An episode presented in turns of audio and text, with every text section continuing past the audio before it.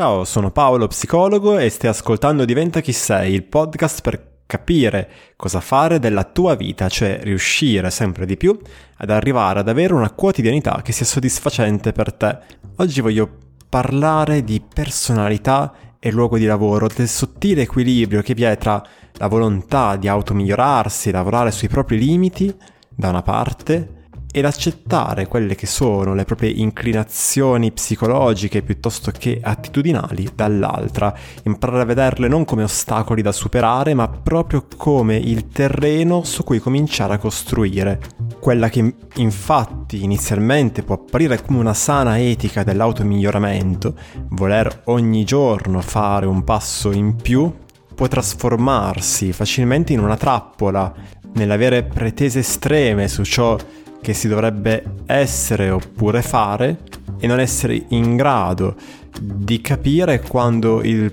problema, tra virgolette, non siamo noi, ma proprio il volerci adattare a tutti i costi ad un contesto che non ci rappresenta. Si tratta di situazioni che mi capita di vedere spesso nel mio lavoro, persone eh, a cui magari mh, propongo un esercizio come quello del Riasec o Riasec, non lo so come si pronunci, volevo usare un termine tecnico per fare un po' il figo, ho già fallito miseramente, eh, un esercizio che ha lo scopo di andare a evidenziare mh, come sarebbe fatto un ambiente lavorativo buono per te quale caratteristiche dovrebbe avere,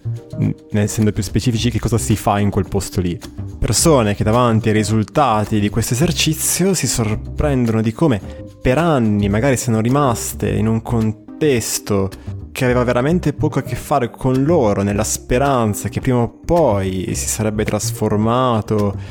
in qualche cosa di più desiderabile, più in linea con quelle che erano le loro attitudini, per poi scoprire che questo non sarebbe mai potuto accadere. Per il semplice fatto che un contesto che fosse in linea con ciò che loro erano eh, sarebbe dovuto essere completamente diverso. È un po' come se io fossi una persona a cui piace stare davanti al computer in un ambiente silenzioso, a inserire dati in una tabella, oppure che adora imparare quelli che sono i cavilli burocratici che stanno dietro certe pratiche, certe azioni in modo da poter poi consigliare quella che è la procedura corretta e mi ritrovassi invece in un contesto dove devo vendere.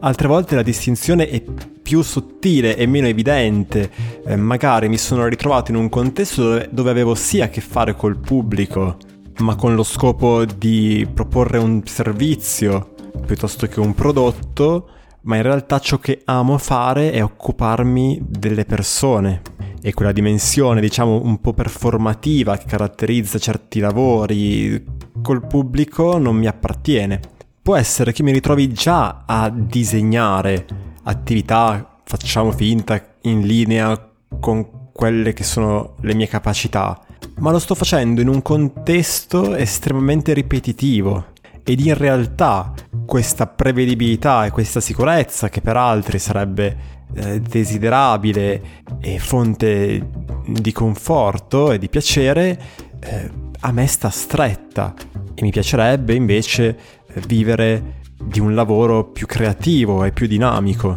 Adesso mi dirai, ah ma quindi il, questo episodio è il classico vai bene così come sei, no? Il tentativo che però è assai diffuso eh, nell'odierno mondo del web, dei contenuti online, di rassicurare eh, le persone riguardo la loro mancanza di carattere sostanzialmente.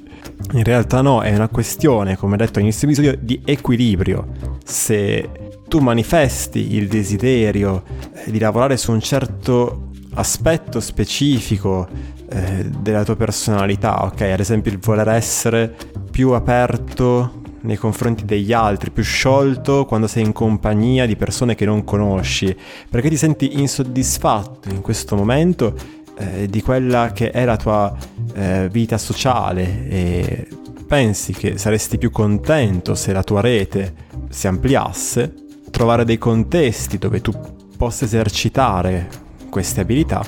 potrebbe essere un, un viaggio molto meraviglioso, molto arricchente. Allo stesso tempo, costringerti a farlo senza rispettare quelli che sono i tuoi tempi, ad esempio lanciandoti eh, in un contesto lavorativo dove chi ti assume ha la giusta pretesa che tu queste abilità ce l'abbia dal giorno 1, pretendere da se stessi di riuscire in una cosa così estrema, no? questa sorta di, eh, tra virgolette, terapia d'urto, potrebbe non procurarti nient'altro che dolore.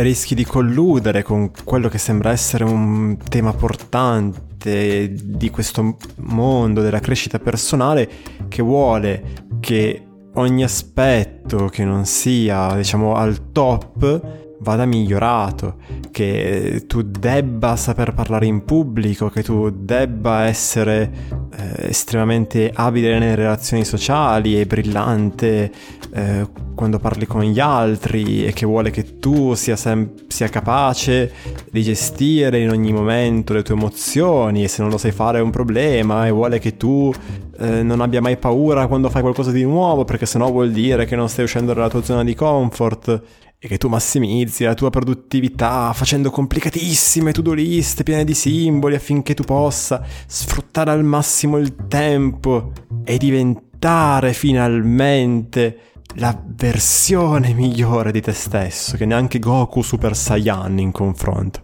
Tutto un filone che va benissimo finché lo si prende come gioco, come intrattenimento, ma che nel momento in cui diventa una questione seria non fa altro che provocare danni giganteschi. Non tiene conto tutto questo ragionamento del fatto che tutta questa auto-ottimizzazione abbia davvero poco a che vedere col vivere bene. Episodio di oggi terminato, direi breve ma dritto al punto, spero che ti sia piaciuto, nel caso puoi condividerlo, ad esempio su Instagram nelle storie, taggandomi, sarebbe veramente fantastico.